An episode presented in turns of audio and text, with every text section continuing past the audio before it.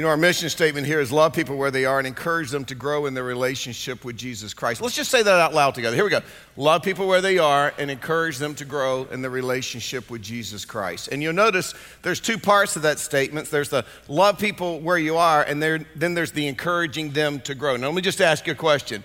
Which part of our mission statement do you think, think is tougher to live out? Is, is, it's to love them where they are, right?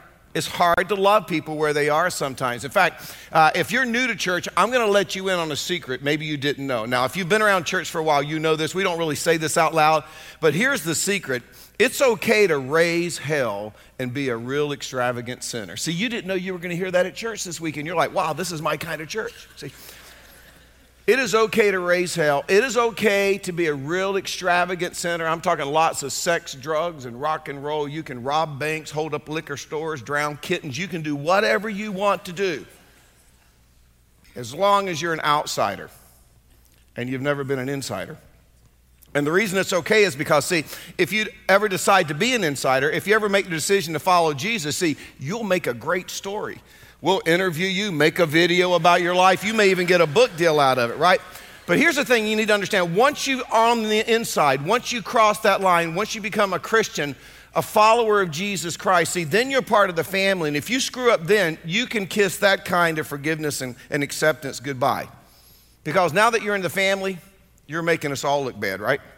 And no matter how much you repent, no matter how sorry you are, I can tell you, whatever you've done, it is going to be on your permanent record. It is probably going to define you. You will forever be known as Al the alcoholic or, or, or Thelma the thief, whatever it is you got yourself into. Now, understand, that would be without a doubt a traditional church position.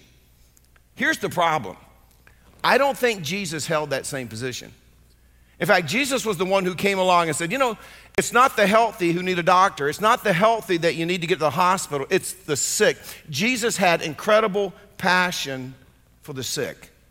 And knowing that, one of my biggest frustrations with Christians is that when someone blows it, when someone screws up big time, instead of us coming alongside of them and helping them, do you know what we tend to do?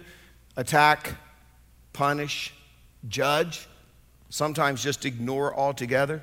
For example, maybe somebody gets off course and their marriage blows up. Or maybe, maybe they get off course and an old habit resurfaces in their life. Or, or maybe they have kids, right? And every parent knows what that's like.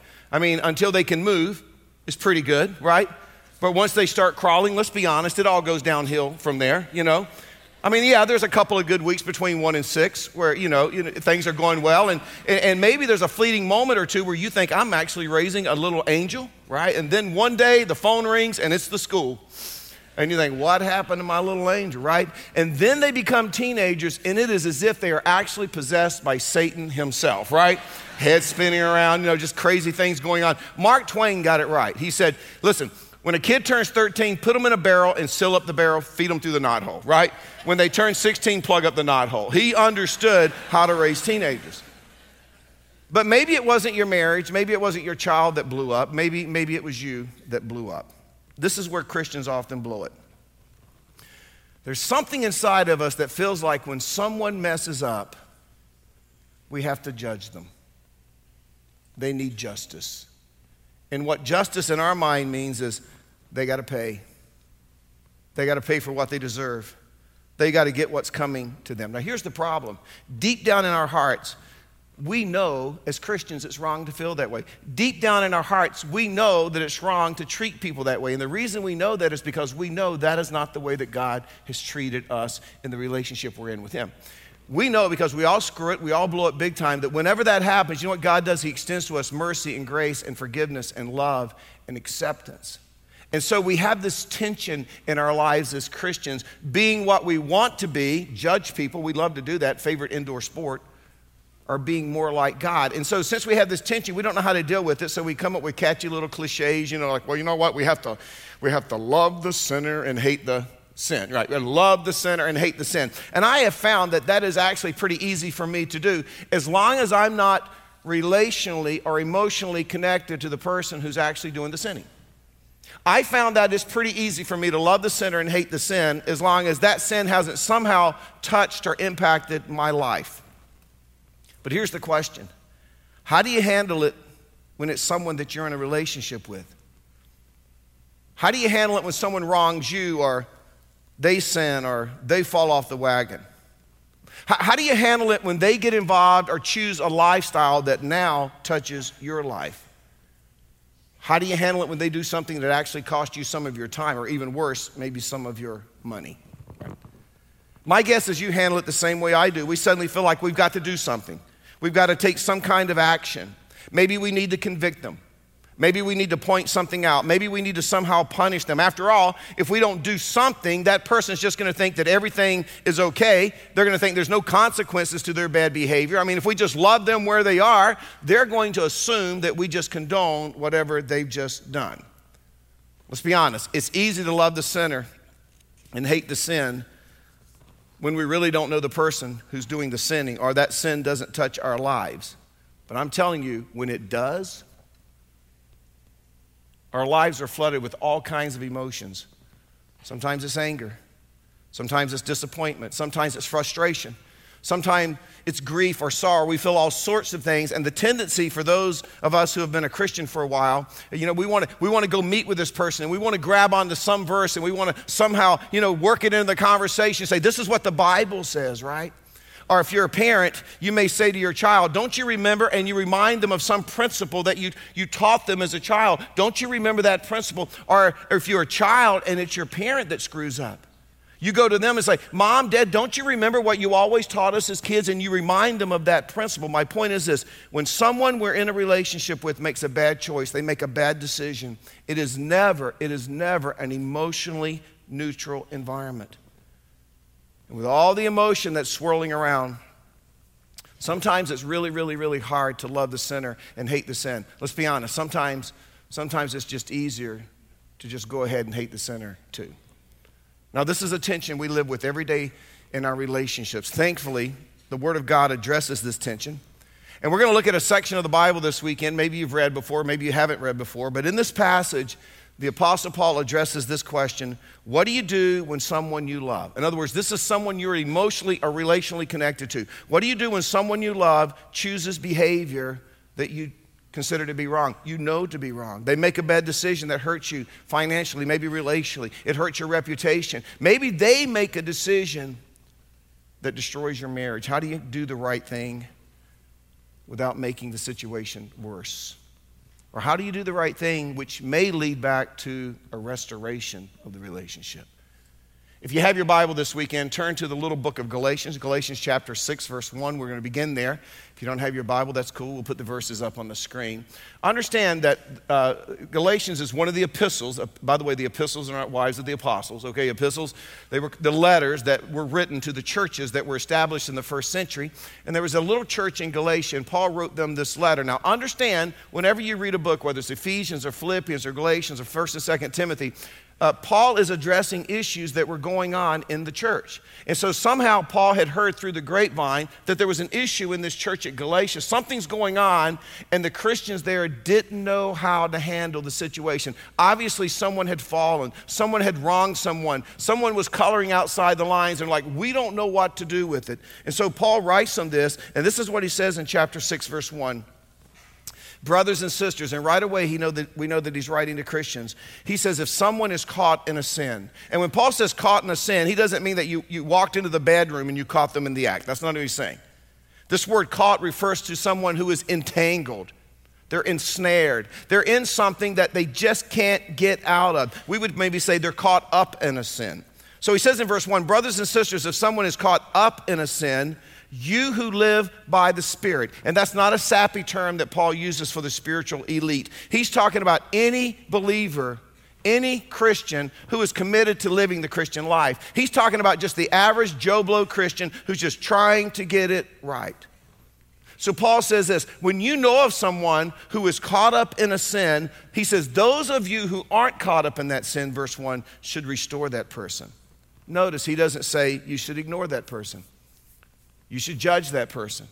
He doesn't say you should punish that person. He doesn't say any of that. But I can promise you this if you're in a relationship with someone and they've chosen a lifestyle, or maybe they've made a decision that's hurt you, maybe some way impacted you, I guarantee you that you had an emotion that made you either want to stand back and judge them or walk away and just ignore them or get involved and punish them. Do you know why? As I said earlier, when someone close to us hurts us, does something wrong, wrongs us, it is an emotionally charged situation. And it brings stuff to the surface of our lives we don't even want to admit is deep down inside of our lives. And so you'll notice Paul adds a little word at the end of verse 1 Brothers and sisters, if someone is caught in a sin, you who live by the Spirit should restore, there's our key word, restore that person gently. Now, why does Paul add this word gently? It's because, see, he knows that as Christians, it's our tendency to rush into a situation like a, like a bull in a china shop and say, listen, I'm right, you're wrong, and you're at my mercy because it is God and me against you, right? And we probably have all had those conversations, especially if you're a parent. So Paul reminds us listen, the agenda isn't to punish, it's not to ignore, it's not to judge. The agenda is to restore. And to restore someone, Paul says, listen, you need to understand you're going to have to put on the emotional brakes and you're going to have to go in gently and you're going to have to go in humbly. Do you know why?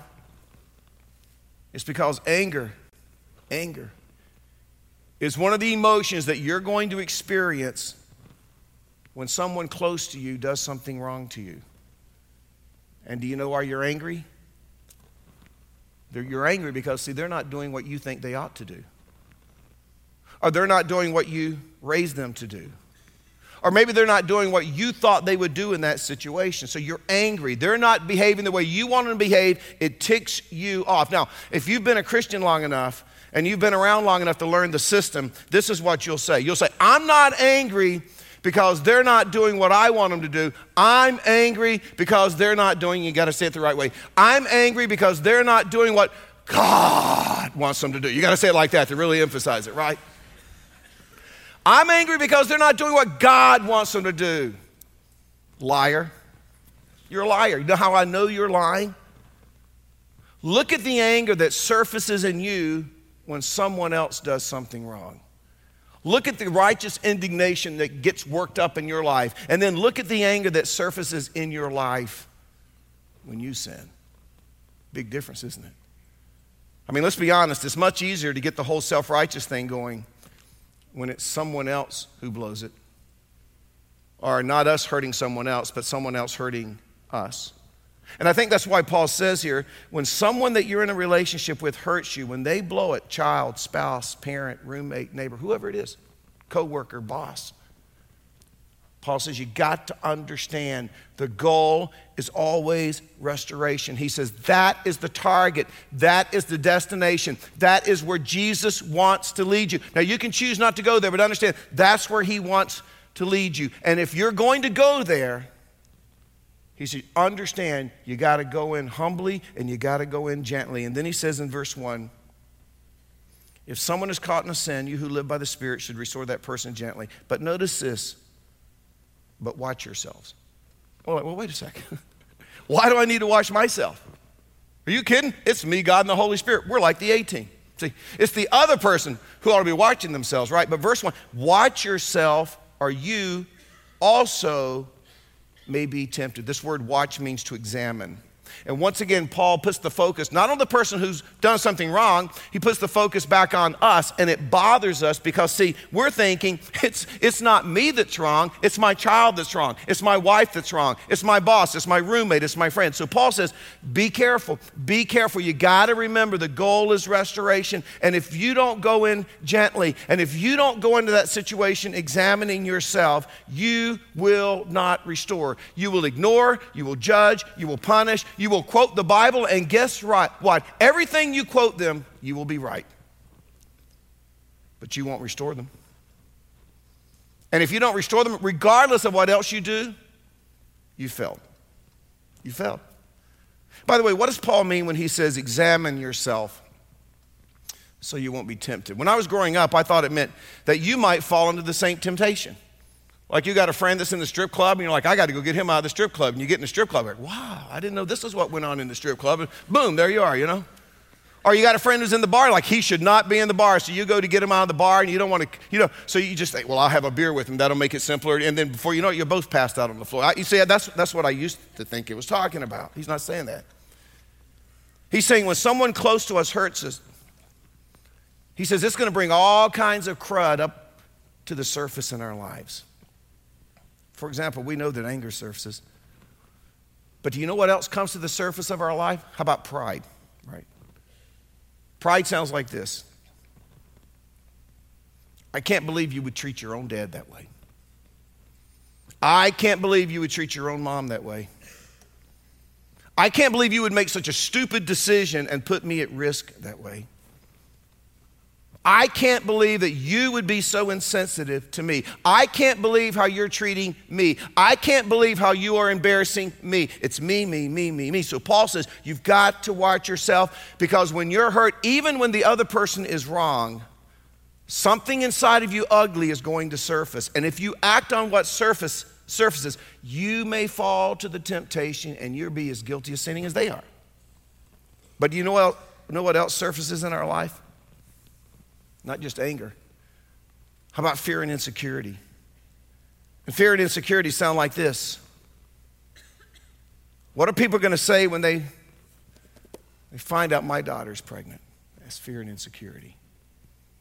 What are people going to say when they find out that my son has a drug problem? You know. What are people going to say when they find out that my spouse cheated on me? Fear and insecurity. So Paul says, listen, you'd better watch out because if you respond from insecurity and fear, you are going to fall. So he says, Listen, you got to step back.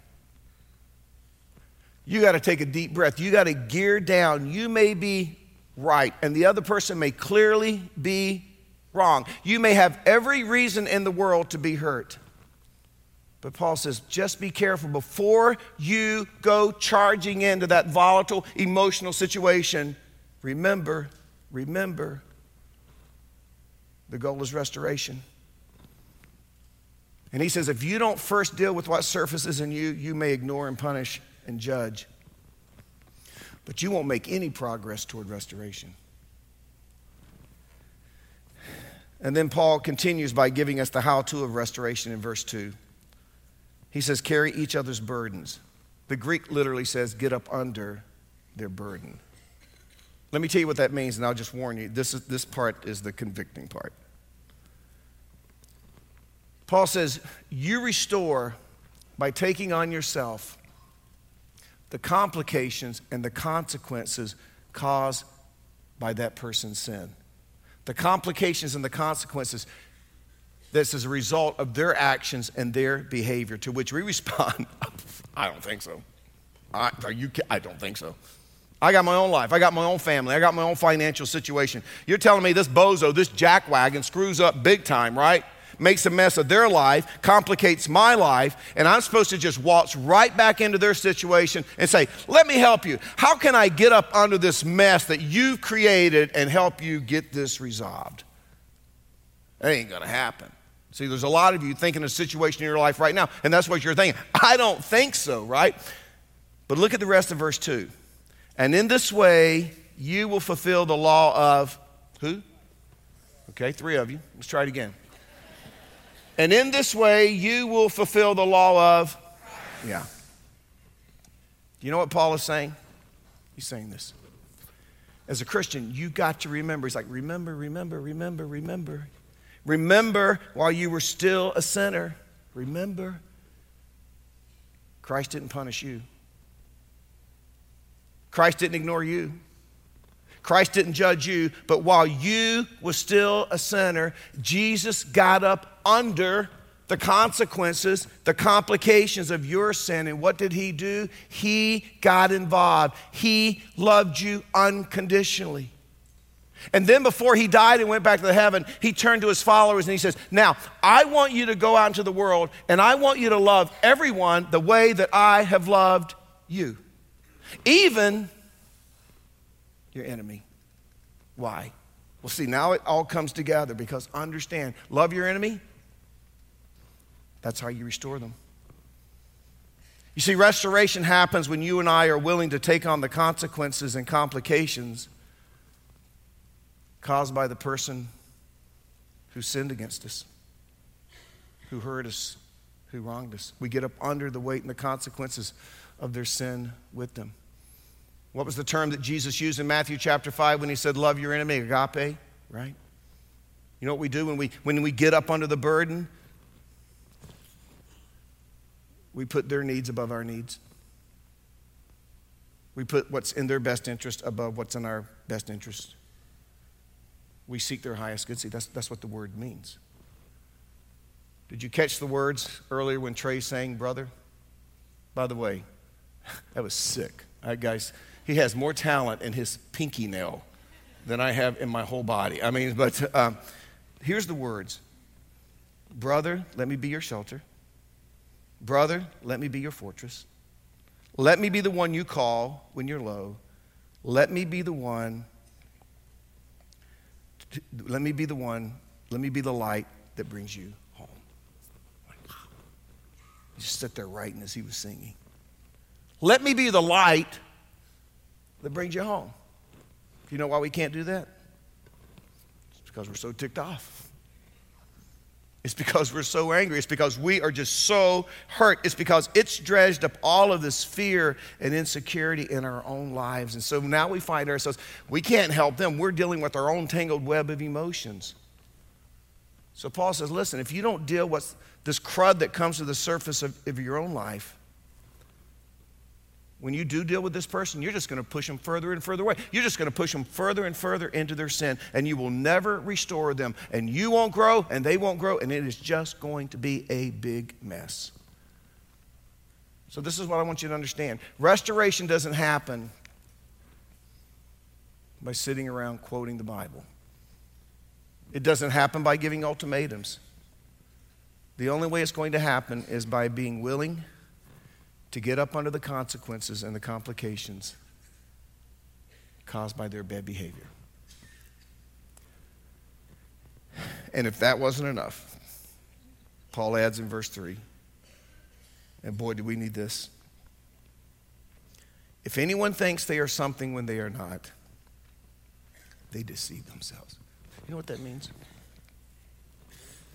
He says, when, when someone wrongs you, when someone hurts you, when someone does something that you never even thought, you could never even imagine, he says, if there is anything inside of you that rises to the surface that says, there is no way I'm going to be involved in what you just talked about, not after what they've done to me.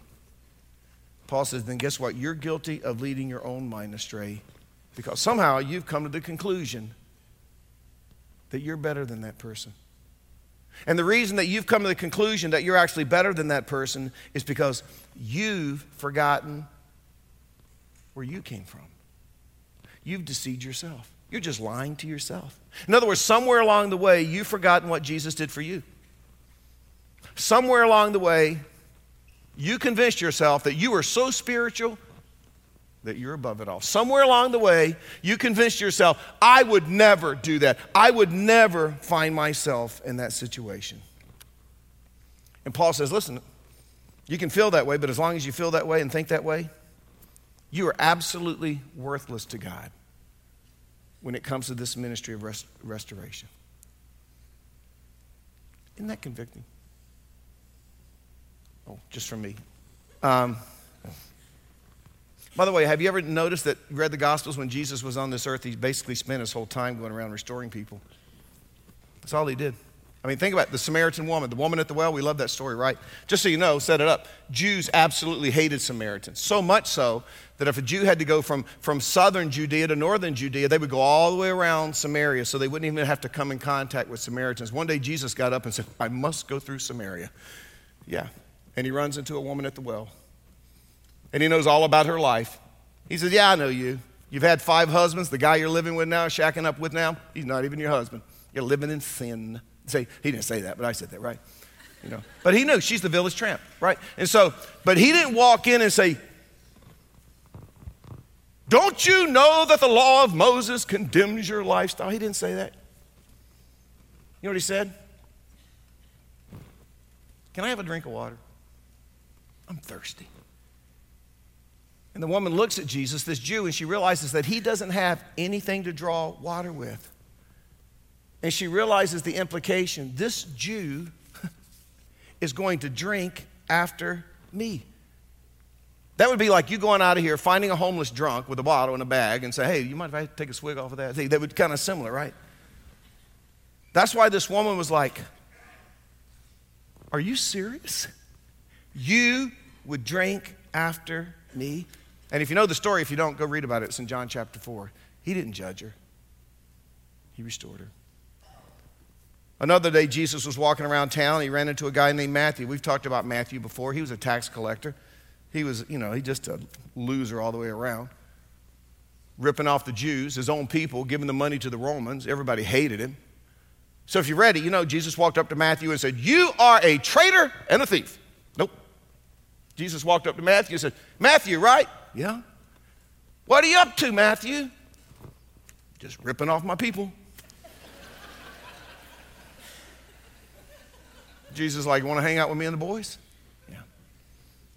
And if you read the story, you'll discover that he reconnected Matthew with his heavenly Father, and now we read his book all the time. This is what I want you to understand. These weren't repentant people. These weren't people that were remotely sorry about their action. These were people who were caught red handed in their sin. And Jesus said, Let me get up under the burden and the consequences of your sin and let me help.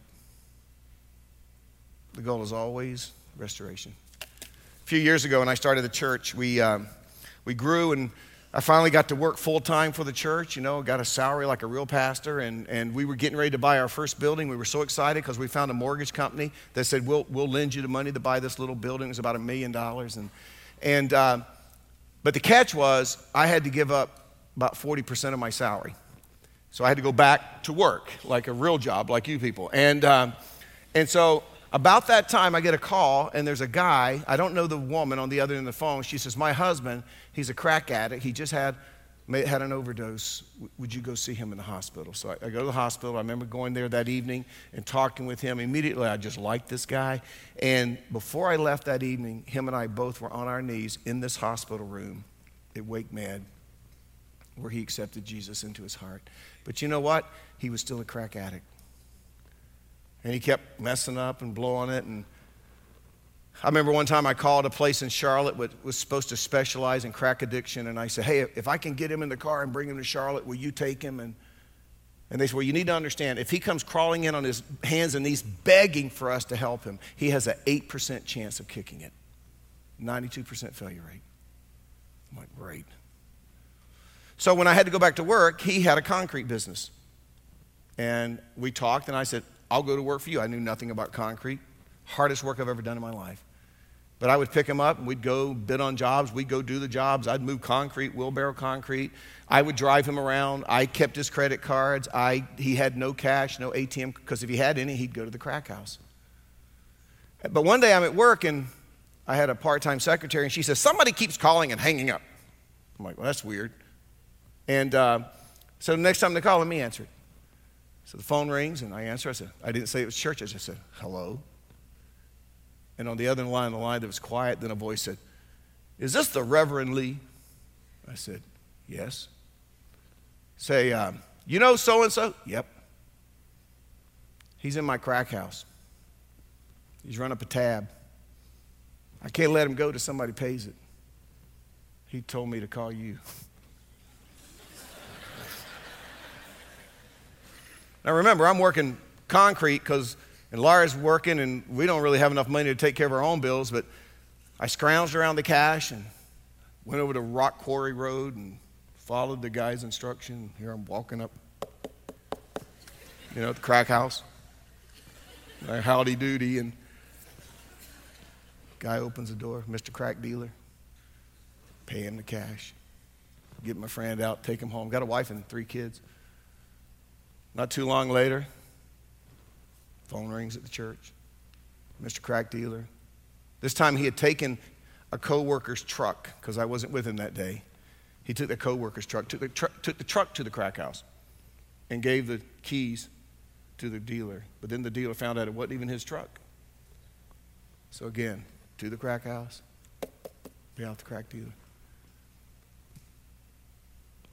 And, and I know people hear that story because people have told me, oh, that, that's stupid.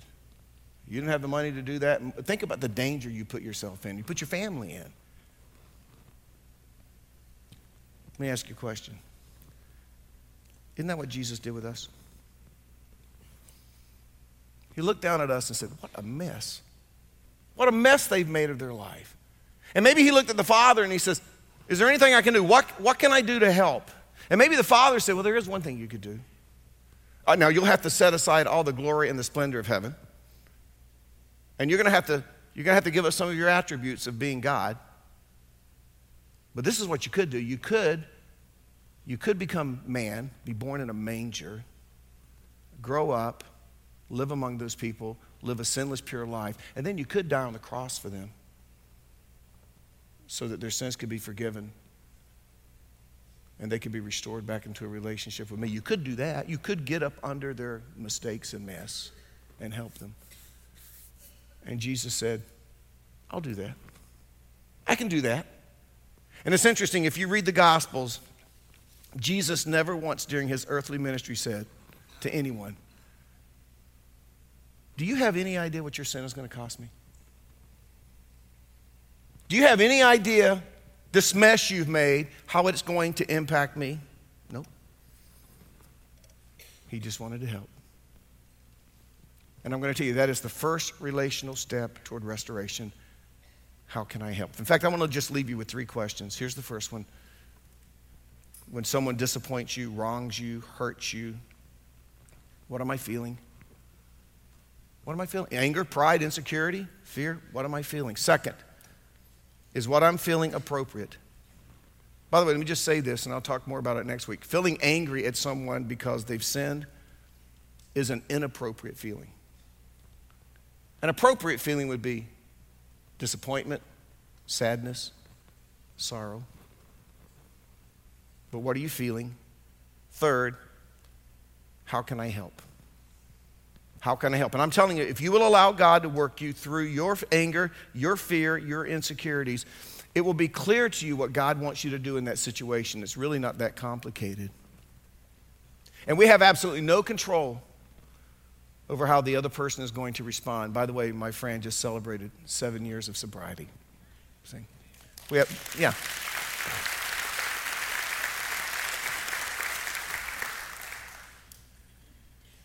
It took him about five years to get there.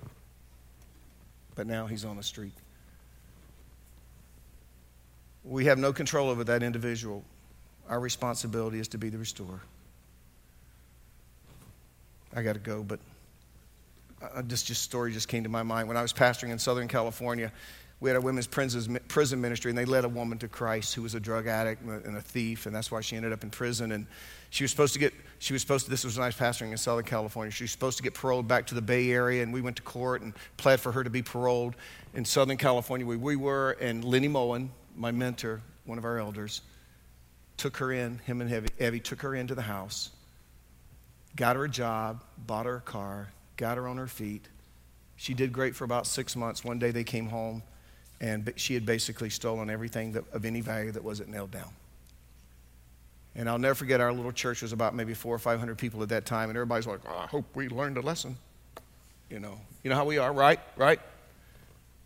And I remember having lunch with Lenny one day, and I said, "Lenny, I said, how you feel about that? I mean, you, you invested in her, you did all these things, and she stole everything that wasn't nailed down." He said, "You know what, Mike?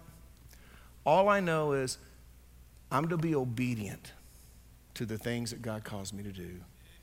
And I just have to leave the results up to God. Wow. Don't you wish we could get there? Now, I know what some of you are thinking. Well, wait a second, Mike. What if the person doesn't want to be restored? Or here's the big one uh, when does helping become enabling? See, that's our great cop out. Well, if I help them, I'm just going to enable them. I'm going to answer those questions, but you got to come back next week. Okay, that's next week. That's a hook. That's what we call a hook, okay? Cliffhanger. Let's pray. Father, thank you for your goodness. I wish I could live this stuff and not just teach it, but get us there, Father.